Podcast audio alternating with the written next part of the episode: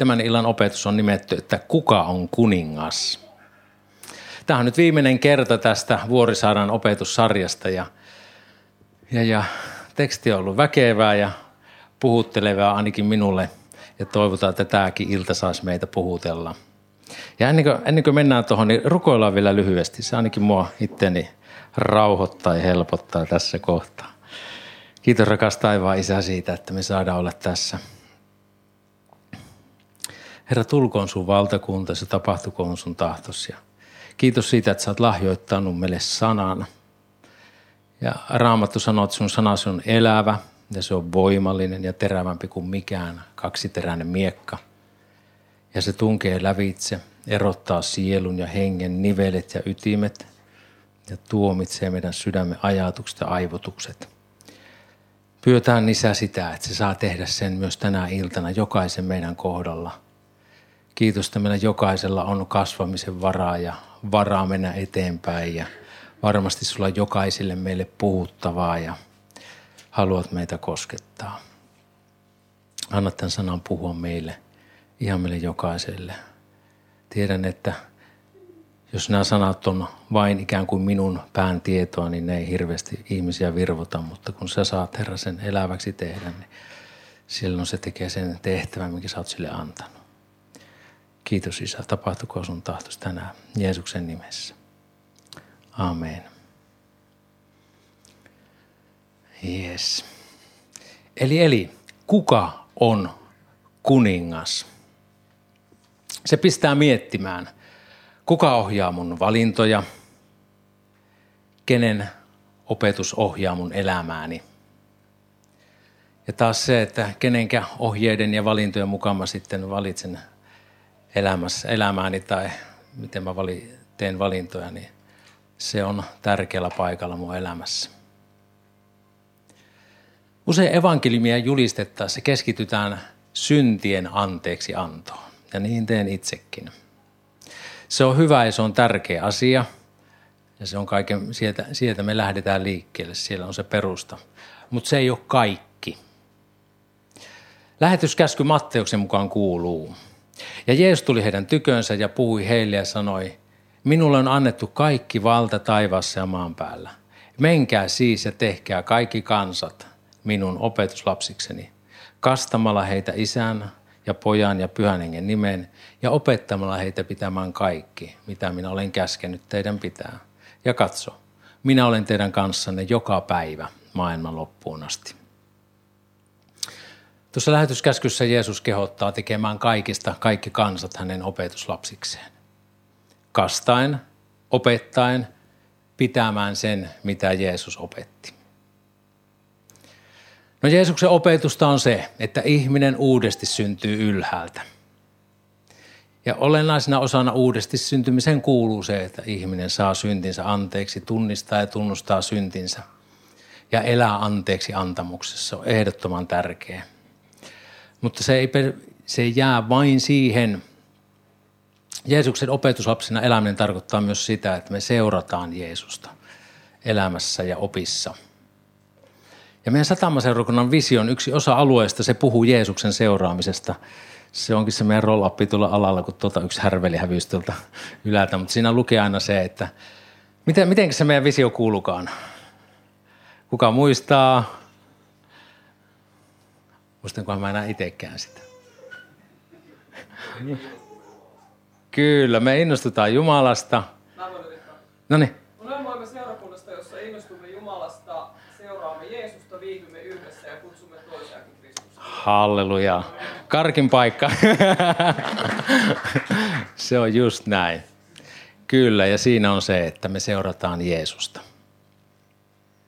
Ja silloin kun meillä on tämmöinen satama tutuksi ilta, eli missä voi tutustua me seurakunnan oppia ja käytänteisiin, niin siellä mä aina luen tämän, tämän tekstin suoraan siitä satama tutuksi vihkosesta. Ja nyt mä luen sen teille kanssa tässä, jos sattuu, että et vaikka muistaisikaan sitä ulkoa. Eli Matteus yhdeksän yhdeksän kuuluu näin. Kun Jeesus kaupungista lähtiessään kulki tulliaseman ohi, hän näki Matteus-nimisen miehen istuvan siellä. Jeesus sanoi hänelle, seuraa minua, ja hän nousi ja lähti seuraamaan Jeesusta. Jeesus sanoi Matteukselle, seuraa minua ja niin hän sanoo sinullekin. Mitä se tarkoittaa?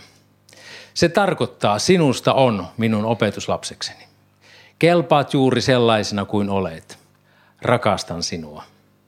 Se tarkoittaa, seuraaminen on mahdollista, mutta ei ole mahdollista samanaikaisesti seurata kahta.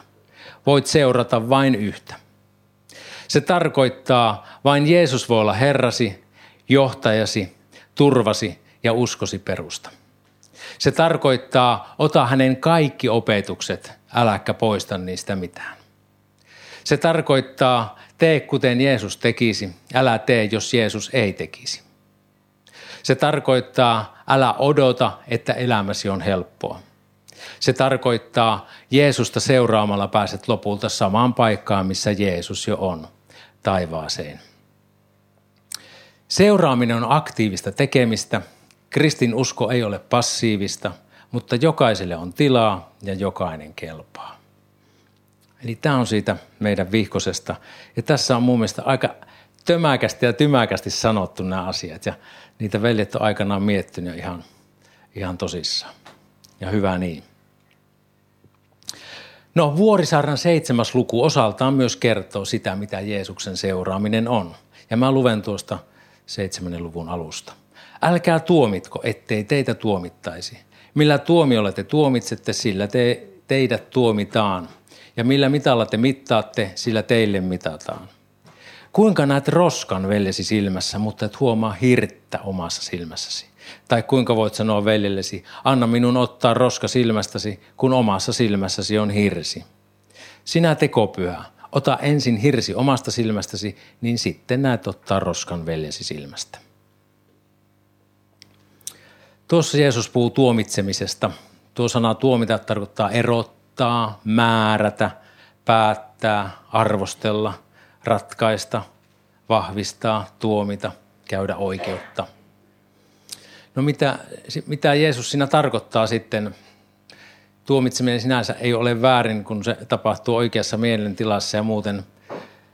Se ei tarkoita sitä, etteikö voisi puuttua väärinkäytöksiin tai toisen ihmisen harjoittamaan syntielämää. Ei se Raamatun kokonaisilmoituksen valossa sitä tarkoita. Mutta Jeesus puuttui voimak- Jeesushan puuttui itsekin voimakkaasti fariseusten ja kirjanoppineiden vääryyksiin. Pietari sanoi tosi voimakkaasti noita Siimonille, että hän ojenti sitä Siimonia siitä, että kun Siimon yritti saada itselleen Pyhän Hengen lahjan tai voiman ostamalla, niin hän sanoi, että me rahois, rahois, rahois kanssa helvettiin. Paavali nuhteli voimakkaasti sitten Baar Jeesusta, sellaista väärää noitaa siellä. Ja, mutta Jeesus tarkoitti tässä kohtaa tuomitsemisella semmoista väär, vääristä vaikuttimista, kumpuavaa toisten tuomitsemista. Kuinka helppoa onkaan tuomita toista. Syytösten ketjuhan alkoi jo heti syntilankeemuksessa. Aadam syytti Jumalaa, noin välillisesti vaimo, jonka mulle annoit.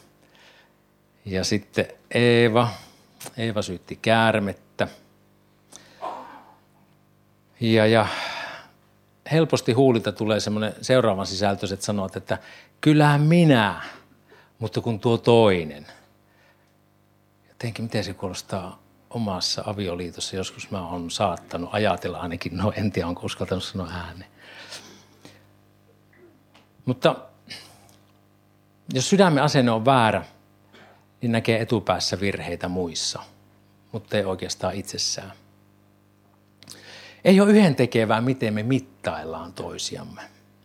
Raamattu sanoo, että ihaninta ihmisessä on hänen laupeutensa. Aina kun me arvioidaan toisten toimintaa, niin on tärkeää ymmärtää, että missä tilanteessa itse on ja tietysti missä se toinen on. Mun ymmärtääkseni hirsi kuvaa sellaista epäsuhtaa, mikä ihmiselle helposti tulee tuomitessaan toista ihmistä. Usein meidän omat tekemiset saattaa olla räikeässä ristiriidassa suhteessa siihen, miten me arvioidaan toista. Ja monesti siis nimenomaan Jumalan sanan kanssa ristiriidassa. Siksi on tärkeää, että ohjaaminen, toisen ohjaaminen, ojentaminen, se tapahtuu vilpittömästä ja murtuneesta sydämestä. Jos omassa sydämessä on kovuus ja toisen tuomitseminen, niin sitten on helposti ihan sokea ohjaamaan toista lähimmäistäkään oikeaan suuntaan. Eli uskovalla tulee olla oikea sydämen asenne ja tuore yhteys anteeksi antajaan, Jeesukseen Kristukseen. No sitten se, mitä Jeesus jatkaa seuraavaksi. Se ainakin minun, kun mä luin sitä, se tuntui, että eihän tämä oikein kuulu tähän asiaan millään lailla, miten se liittyy tähän. Mutta ei eroteta niitä sanoja tuosta asiayhteydestä. Yksi Raamatun tulkinnan perussäännöistä on nimenomaan se asiayhteys eli konteksti.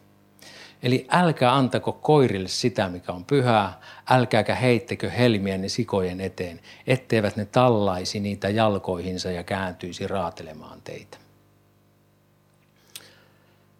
Mitä Jeesus tuolla tarkoitti? No pyhällä Jeesus todennäköisesti tarkoitti Jumalalle erotettuja ruokia, siis sitä, mikä kuuluu Jumalalle. Helmi taas on arvokas ja kuvaa taivaan valtakunnan aarteita. Koira oli juutalaisille saastainen, eli epäpuhdas eläin. Sika oli myös saastainen, eli epäpuhdas eläin. Eli Jeesuksen opetus on se, että taivaan valtakunnan aarteita ja Jumalalle erotettua ei pidä jakaa sellaiselle, mikä on saastaista ja kaukana Jumalasta. Älä siis anna sitä, mikä kuuluu Jumalalle, sille, mikä on epäpyhää. No mä tulkitsen tämän niin, että Jumalan sanaa ja sen aarteita ei tule jakaa ihmiselle, joka suhtautuu pilkallisesti ja häväisten Jumala ja hänen sanansa. Mä ymmärrän helmien heittämisen sijoille myös niin, että Jumalan armolla ver- verhotaan synnin harjoitus, josta ei ole aikomustakaan tehdä parannusta. Eli uskovien tulee osata siis erotella asioita. Vaikka edellä sanottiin, että ei pidä tuomita toista, se ei tarkoita sitä, etteikö meidän oikealla tavalla tulisi erottaa sitä, mikä on oikeaa ja mikä on väärää. Hebrealaiskirja kehottaa näin, että ja valvokaamme toinen toistamme, rohkaisuksi toisillemme, rakkauteen ja hyviin tekoihin.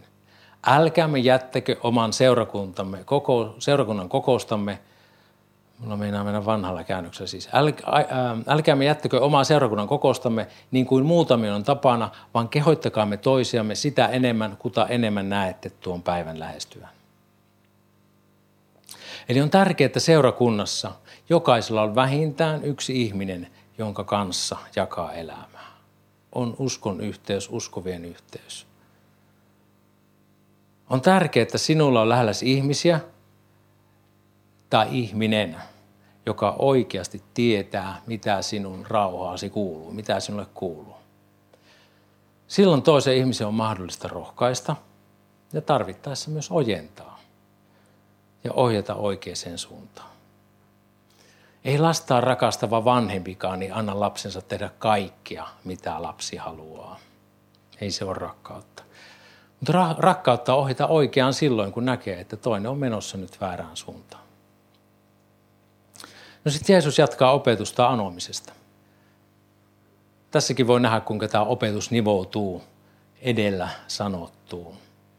Eli anokaa, niin teille annetaan, etsikää, niin te löydätte. Kolkuttakaa, niin teille avataan, sillä jokainen anova saa, etsivä löytää ja kolkuttavalle avataan. Eli ensinnäkin tuo sana anokaa, se on jatkuva verbimuoto. Eli se edellä sanottu kuva siis jatkuvaa, pitkäaikaista ja kärsivällistä toimintaa. Jumala edessä saa ja tuleekin viipyä ihan rauhassa ja ihan huolella. Saa ja tulee anoa, pyytää Jumalalta. Saa ja tulee etsiä Jumalan tahtoa Raamatusta. Pohtia hänen edessään, mitä se tarkoittaa minulle. Saa ja tulee kolkuttaa. Kolkuttaessahan seisotaan lukitun oven takana. Onko sulla kysymys? Ei. Siis ei ole? Ei. Okei, okay, mä ajattelin. Joo, ei se haittaa. Kyllä kysyä saa ehdottomasti. Ja varsinkin silloin, jos tuntuu, että nyt menee korkealta ja kovaa eikä tajua yhtään mitään. Yes. Niin, seisoessa luke, seiso, kun seistään, kolkuttaessa seisotaan lukitun oven takana. Ja joskus, joskus voi olla elämässäsi ja meidän elämässä semmoinen tilanne, että tuntuu, että mä kolkutan vaan oveen, mutta se ei aukee. Ja parempi on jatkaa sitä kolkuttamista, kun yrittää mennä karmit kaulassa se omilla oven läpi. Parempi on kärsivälisesti kolkuttaa, niin Jumala avaa sen oven ajallaan. On sitten kysymyksessä työ, kutsumus, palvelutehtävä, puolison valinta, mitä tahansa, mihin se liittyykään. Tuli jotenkin voimakkaasti sellainen ajatus, että jos olet tullut tuntemaan Isän Jumalan rakkauden, niin et todellakaan tahdo mennä elämässäsi sisään ovesta, jota Jumala ei halua avata sinulle. Ajattelet, että Jumala, jos todella ymmärtää, että Jumala rakastaa minua, niin menisinkö minä sellaisesta ovesta sisälle, mitä Jumala ei avaa? Mihin Jeesus viittasi anomisella, etsimisellä ja kolkuttamisella? Jos me nivotaan se siihen edellä kirjoitettuun, niin meidän tulee anoa viisautta ja ymmärrystä Jumalalta siihen, että me osattaisiin ottaa se hirsi sieltä omasta silmästä pois. Mikä se hirsi voisi sitten olla? Se voi olla meidän elämässämme sokea piste, käyttäytymismalli, jota me ei itse huomata eikä ymmärretä, mutta joka ikävällä tavalla se tuottaa kipua meidän lähimmäisille. Jos olet aviossa, niin sitä sokeapistettä voi kysyä puolisolta. No sitten kun tuo tukki omasta silmästä on poistettu, voi objektiivisemmin Jumalan antamalla viisaudella kohdata toista ihmistä. No sitten Jeesus jatkaa siitä, kuinka hän mielellään, kuinka mielellään Jumala vastaa meidän pyyntöihin. Hän ottaa esimerkin perheestä ja ihan arkielämän keskeltä. Vai kuka teistä antaisi pojalleen kiven, kun hän pyytää leipää, tai käärmeen, kun hän pyytää kalaa? Jos siis te, jotka olette pahoja, osaatte antaa lapsillenne hyviä lahjoja, kuinka paljon ennemmin teidän taivaallinen Isänne antaa hyvää niille, jotka sitä häneltä anovat? Eli leipä ja kala oli varmasti tuohon aikaan semmoinen yleisin ruokapöydän anti. Ja ajatellaan tilanne, että perhe on kokoontunut syömään. Lapsi pyytää isältään, että annat, saisinko leipää tai saisinko kalaa, mikä on ikään kuin semmoinen ihan normaali toimenpide siinä, kun ruokaillaan yhdessä. No tietysti isä haluaa antaa sitä leipää tai antaa, antaa kalaa sit siinä te- tilanteessa. Ja jos me, jotka ollaan itsekkäitä ihmisiä, osataan antaa hyvää lapsille, niin kuinka paljon enemmän Jumala antaa sitä, mikä on hyvää. Se on jotenkin niin, se on niin selkeästi vaan sanottu. No totta kai. No totta Mooses, varmasti antaa. Ja vaikka välillä meidän käsitys poikkeaa siitä, mikä on hyvää Jumalan näkökulmasta, niin pyydetään rohkeasti taivaalliselta Isältämme hyviä asioita. Kyllä hän tietää sitä, hän antaa meille sitä, mikä on hyvää. Ja hän taas vastaavasti ei anna meille sitä, mikä ei ole meille hyväksi. Kenties joskus voi olla sellaisia tilanteita tietysti, sitten me oikein jurnutetaan, että pakko, pakko, pakko, pakko, pakko, pakko saada. Sitten voi tulla joskus sekin vastausta, no kokeile sitten. Mutta pääsääntöisesti niin ehdottomasti Jumala haluaa hyvää. Joskus voi sallia meille, jos me ikään kuin halutaan vaan väkisin tehdä joku asia. No, Jeesus jatkaa viitaten edellä puhuttuun. Sen tähden kaikki, mitä te tahdotte ihmisten teille tekevän, tehkää myös te samoin heille, sillä tämä on laki ja profeetat. Eli koska taivaallinen Isä antaa ja tekee sitä, mikä on hyvää meille, niin tulee meidänkin tehdä samoin toisille ihmisille. Eli kultainen sääntö on tässä, ja se on tullut varmaan meille monelle tutuksi jo entuudestaan. partiossa esimerkiksi taitaa olla.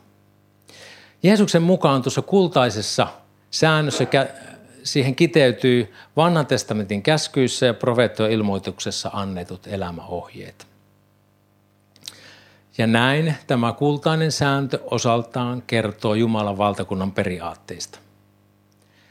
Vaikka tuo kultainen sääntö, niin se ei kokonaisuudessaan kiteytä Raamatun pääsanomaa, niin lähimmäisen kohtaamiseen niin se on oikein hyvä ohjesääntö. Nyt mä haluan heittää sinulle keskusteltavaksi. Mutta ei ole mikään pakko keskustella, voit ihan tykönäsikin miettiä. Millaisia hirsiä olet löytänyt silmästäsi? Jos et ole löytänyt hirttä silmästäsi, kysy asiaa vielä rukouksessa Herralta ja sitten vielä läheiseltäsi. Haluatko hirrestäsi eroon? Haluatko, että sinua ohjataan oikeaan suuntaan, jos valintasi johtaa, jos valintasi johtaa sinua Jumalasta poispäin? Jes, siinähän ne tekstit onkin tuossa.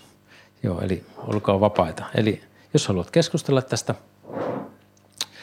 kysymyksen tiimoilta, niin ole siihen vapaa. Mikään pakko se ei ole, olkoon se semmoinen mahdollisuus.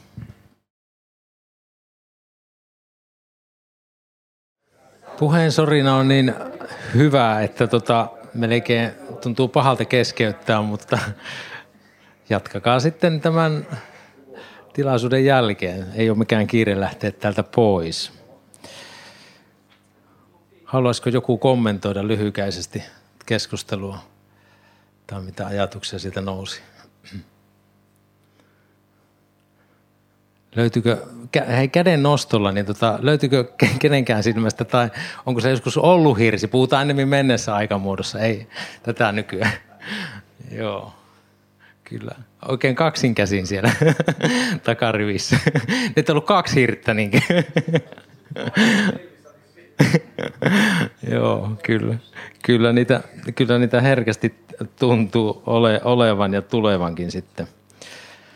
Mutta joo, Jumala armahtakoon siinä ja siinä mielessä ihanaa, että meillä on siis seurakunta ja jos seurakuntaelämässä me toimitaan hää, Jumalan tahdon mukaisesti, niin se on oikeastaan tosi hyvä asia, että me voitaisiin sitten toisillemmekin aina hyvän tilaisuuden tullen ja rakkaudessa, niin sitten jos se hirsi kovin pahasti siellä tökkii, niin tota, siitä voi sitten olla, olla toista ohjeistamassa ja auttamassa siinä.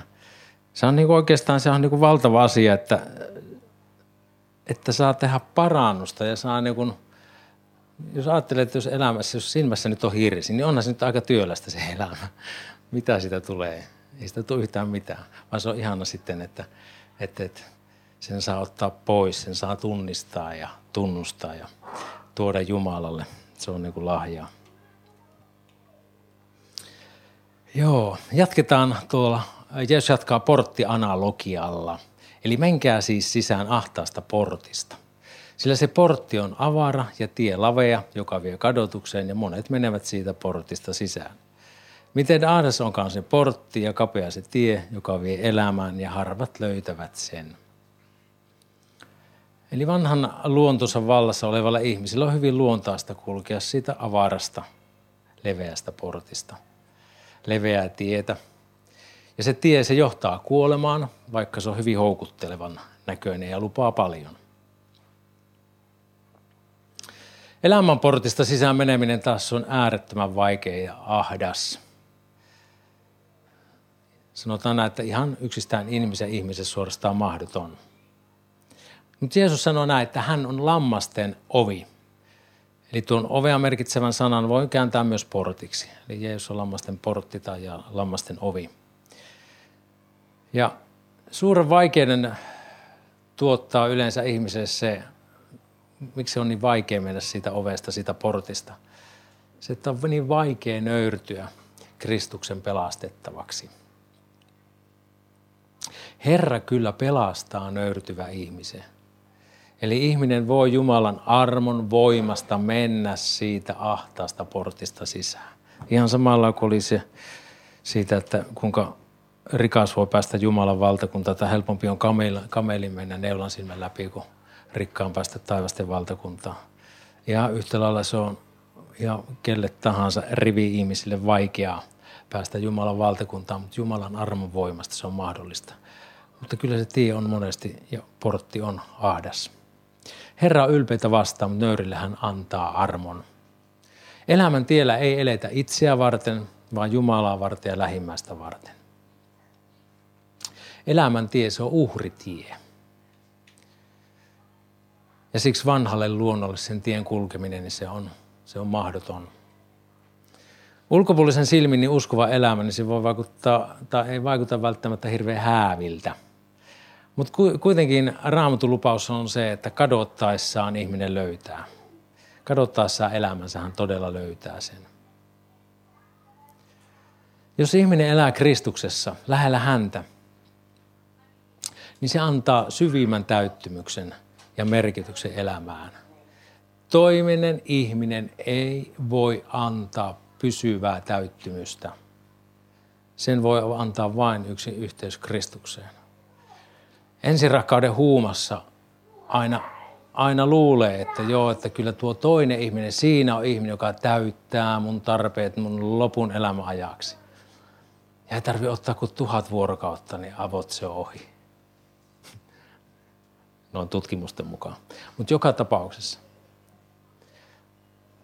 Eli me tarvitaan paljon syvempi yhteys ja paljon syvempi täyttymys Kristuksen yhteydestä ja yhteydessä. No Jeesus seuraavaksi varoittaa vääristä profeetoista. Varokaa vääriä profeettoja, he tulevat luoksenne lampaiden vaatteissa, mutta sisältä he ovat raatelevia susia. Hedelmistä te heidät tunnette. Eihän orjan tappurosta koota viinirypäleitä, eikä ohdakkeesta viikunoita. Jokainen hyvä puu tekee hyviä hedelmiä, mutta huono puu tekee huonoja hedelmiä. Ei hyvä puu voi tehdä huonoja hedelmiä, eikä huono puu hyviä hedelmiä. Jokainen puu, joka ei tee hyvää hedelmää, hakataan pois ja heitetään tuleen. Hedelmistä te siis tunnette heidät. Ei jokainen, joka sanoo minulle, Herra, Herra, pääse taivasten valtakuntaan, vaan se, joka tekee minun taivaallisen isäni tahdon. Monet sanovat minulle sinä päivänä, Herra, Herra, emmekö me sinun nimessäsi profetoineet, sinun nimessäsi ajaneet ulos riivaajia ja sinun nimessäsi tehneet paljon voimatekoja? Silloin minä vastaan heille, minä en ole koskaan tuntenut teitä, menkää pois minun luotani, te laittomuuden tekijät.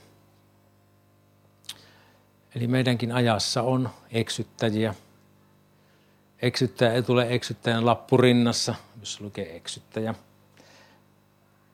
Eksyttäjä antaa ymmärtää, että hän tuo hyvää ja hänellä on totuus tiedossa ja monesti vielä vähän sellaista parempaa tietoa, mitä ei oikeastaan muilla olekaan.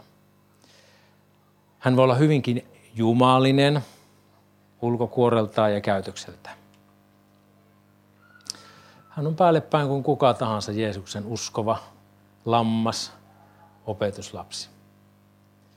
Ja eksyttäjä ei todellakaan kaihda seurakuntaa eikä uskovien kokoontumisia. Eksyttäjä on toisaalta lopulta helppo tunnistaa, mutta ei välttämättä niin nopeasti, koska hedelmä kertoo sitten sitä kieltä vasta. No hedelmä voi nähdä ihmisestä, hänen elämäntavastaan. Hedelmä voi nähdä siinä, millaista jälkeä hänen työnsä ja elämänsä saa aikaiseksi. Ihmisen sisin paljastuu teoissa ja tekemättä jättämisissä. Ihmisen sisimmästä kertoo se, miten hän suhtautuu Jumalan sanaan, ottaako hän sen sanan todesta ja toimiiko sen mukaan vai ei. Pelkät armolahjat, sairaiden parantaminen, yliluonnolliset teot, ne ei todista vielä ihmisen vilpittömyyttä. Ajatelkaa, että sulla Jeesuksen seuraaksi tunnustautuminenkaan ei sekään välttämättä tarkoita, että henkilö ei voisi olla eksyttäjä tai eksyttämässä muita. Tuossahan ne sanoo, että eikö me sun nimessä tehty kaikkia näitä tekoja. Sitten Jeesus sanoo kuitenkin, että mä en edes tunne teitä. Lähimmäisen hyväksynä osoittaminen ja välittäminen ilman totuutta, se on myös harhaa. Mitä Jeesus itse asiassa sanoo, kun hän vastasi, san, sanoi sanovansa noille ihmeiden tekijöille? Mä lainaan tuosta. Silloin minä vastaan heille. Minä en ole koskaan tuntenut teitä, menkää pois minun luotani, te laittomuuden tekijät. Eli ongelma on se, ettei he ollut koskaan tullut tuntemaan Jeesusta, Kristusta. Eksyttyillä ei olekaan yhteyttä Jeesukseen, Kristukseen. Puuttuu Jeesuksen sisäinen tunteminen. Meidän ajassa on paljon sellaista uskonnollisuutta ilman Kristuksen sisäistä tuntemusta. Jumalaa palvellaan ulkokohtaisesti ilman, että sydän on todella kääntynyt Jumalan puoleen. Palvellaan sellaisella itse valitulla tavalla palvella Jumalaa. Usein keskustelussa tulee vastaan sellainen ajatus, että mä, mä haluan ja mä palvelen Jumalaa omalla tavallani. No miten ihminen voi palvella Jumalaa omalla tavalla, jos Herra sanoo, että ainoastaan tie hänen luoksensa on Jeesus, Jeesuksen Kristuksen kautta ja yhteys Jeesukseen Kristukseen. Jotta ihminen voi kantaa hedelmää ja palvella Jumalaa oikealla tavalla, niin suhteen Kristukseen on oltava elävä. Jeesus sanoo, kuinka hän on viinipuu ja me hänen omansa olemme oksia. Kun yhteys Kristukseen se on läheinen ja tiivis, niin elämän voima, pyöhengen voima, se virtaa meihin ja meidän kautta myös eteenpäin ja se vaikuttaa. Ja se ei voi olla kantamatta hedelmää. Se tuottaa hedelmää ja sellaista hedelmää, joka pysyy. Se on toisaalta tosi vapauttavaa. Kysymyksessä on se, että on yhteys Jeesukseen Kristukseen. Ja se, että me ollaan avoimena hänen edessään, ei salata erheitä eikä virheitä, niitä ei tarvitse salata, vaan saa pyytää, että Jeesus, mä turvaan sinua koko sydämestä, niin mä haluan lähellä elää sua. Ja hän on luvannut sitä kautta, että se elämän voima virtaa meihin. Ei niin, että me rystyset valaukosena puristetaan ja yritetään. Puristetaan kovaa mailasta ja ko- koitetaan kovaa pelata, vaan niin, että se tulee levosta käsiin. Jeesus päättää vuorisanansa seuraavasti kahdella rakentajalla vertauksella, varmasti aika tuttu. Sen tähden jokainen, joka kuulee nämä minun sanani ja tekee niiden mukaan, on verrattavissa järkevään miehen, joka rakensi talonsa kalliolle. Tuli sade, virrat tulivat ja tuulet puhalsivat ja syöksyivät taloa vastaan, mutta se ei sortunut, sillä sen perustus oli laskettu kalliolle. Mutta jokainen, joka kuulee nämä minun sanani, eikä tee niiden mukaan, on verrattavissa tyhmään miehen, joka rakensi talonsa hiekalle. Tuli sade, virrat tulivat ja tuulet puhalsivat ja syöksyivät taloa vastaan, ja se sortui ja sen sortuminen oli perinpohjainen. Kun Jeesus oli lopettanut puheensa, ihmiset olivat hämmästyksissään hänen opetuksestaan, sillä hän opetti heitä niin kuin se, jolla on valta, eikä niin kuin heidän kirjanoppineensa. Eli viisas ja tyhmä rakentaja. Tarinaopetus on selkeä. Jos kuulet Jeesuksen opetuksen ja toimit sen mukaan, rakennat elämääsi kestävälle perustalle, kalliolle. Silloin vastoinkäymisten tullessa valintoisi tähden voit pysyä pystyssä. Eli sillä, mitä valitset, sillä on merkitystä. Kun valitset seurata Kristusta ja hänen opetustaan, niin Jumalan sana antaa vankan ja varman pohjan kallioelämää. Se ei tarkoita sitä, etteikö me välillä oltaisi maassa ihan rähämällään, täysin voimattomana. Mutta kun me ollaan rähmällä, niin me ollaan kalliolla rähmällään. Meidän ei tarvitse olla suossa rähmällään niin, että me tukehdutaan ja painutaan sinne suohon, vaan me voi olla siinä kalliolla rähmällään. Sitten, jos valitset olla noudattamatta hänen opetustaan, se tarkoittaa sitä, että elämässä ei silloin ole kestävää perustaa. Jokaisen meidän ihmisen rakennusta sitä koetellaan, jos se ennemmin, niin sitten myöhemmin. Ja viimeistään ajallinen kuolema osoittaa meille, että millä perustalla meidän elämä on. Meidän jokaisen elämä tullaan arvioimaan ja tuomitsemaan oikeudenmukaisesti ja oikeudenmukaisen tuomarin toimista. Ja jos tuolla tuomiolla meidän puolustaja on Jeesus Kristus, niin silloin meidän käy hyvin. Ja sitten vastaavasti, jos ei ihan ole turva, niin silloin käy huonosti. Eli silloin se, minkä varaan on turvansa laittanut, se hajoaa ja valuu hiekkaan, jos ei se ole Jeesus Kristus. Silloin ei auta korkea asema, ei koulutus, ei auta hyvät kansalaistaidot tai tiedot. Ei auta hyvät puhujan lahjatkaan. Ei auta lähimmäisille tehdyt hyvät työt tai teot. tai muuten hyvä elämä. Vain Jeesus Kristus riittää siinä hetkessä ja siinä tilanteessa. Ja vielä lopuksi kertauksena. Oikea asenne suhteessa uskon veljen ja sisareen, se on tärkeä. Älä tuomitse, mutta ohjaa oikeaan. Ano, etsi ja löydä. Jatkuvasti, pitkäaikaisesti ja kärsivällisesti. Tyydy isän vastaukseen, se on paras. Kultainen sääntö. Koska meillä on hyvä isä, myös me voimme olla hyviä toisillemme ja tehdä hyvää toisillemme. Ahdas portti, se vie elämään. Se, mikä on ihmiselle mahdotonta, se on Jumalalle mahdollista. Ja hedelmistään puu tunnetaan. Väärän profeetan tuntee hedelmistä. Sitä, mitä ihminen jättää jälkeensä, kertoo hänestä paljon. Ja Jumalan sana, se on kallio. Rakenna sille, niin olet turvassa elämässä ja kuolemassa. Rukoillaan yhdessä. Kiitos rakas taivaallinen Isä, että me saadaan olla tässä sun edessäsi. Kiitos sun sanastasi, Herra. Ja kiitos siitä, että sanasi tekee meissä työtä. Ja pyydetään sitä, että se saa sulautua uskossa meidän sisimpään. Ja Herra, mitä haluat sieltä sisimmästä leikata pois asioita tai näyttää kenties niitä hirsiä meidän silmässäni, Isä. Pyydetään sitä, että anna, anna meille valoa, anna meidän ymmärtää, Herra, mikä on sun tahtosi meidän elämässä. Ja kiitos, että sinun parhaasi on meidän parhaamme, vaikka meistä ei aina siltä tuntuiskaan, Herra. Ohjaa ja johdata meidän elämää. Tulkoon sinun valtakuntasi ja Herra, tapahtukoon sun tahtosi. Kiitos Jeesus siitä, että sinulla on valta ja sinulla on voima, Herra. Tänäkin päivänä sinulla on annettu kaikki valta taivaassa ja maan päällä tänäänkin. Ja kiitos siitä, että sä haluat olla meidän kanssa, omies kanssa, maailman loppuun asti, jok ikinen päivä. Niin tänään, eilen tänään kuin iankaikkisesti tulevaisuuteen asti. Kiitos siitä. Mä saan sun, sun käsisi jättäytyä. Jää siunaamaan meitä jokaista. Tätä me anotaan. Taivaallinen Isä, poikasi Jeesuksen Kristuksen nimessä. Amen.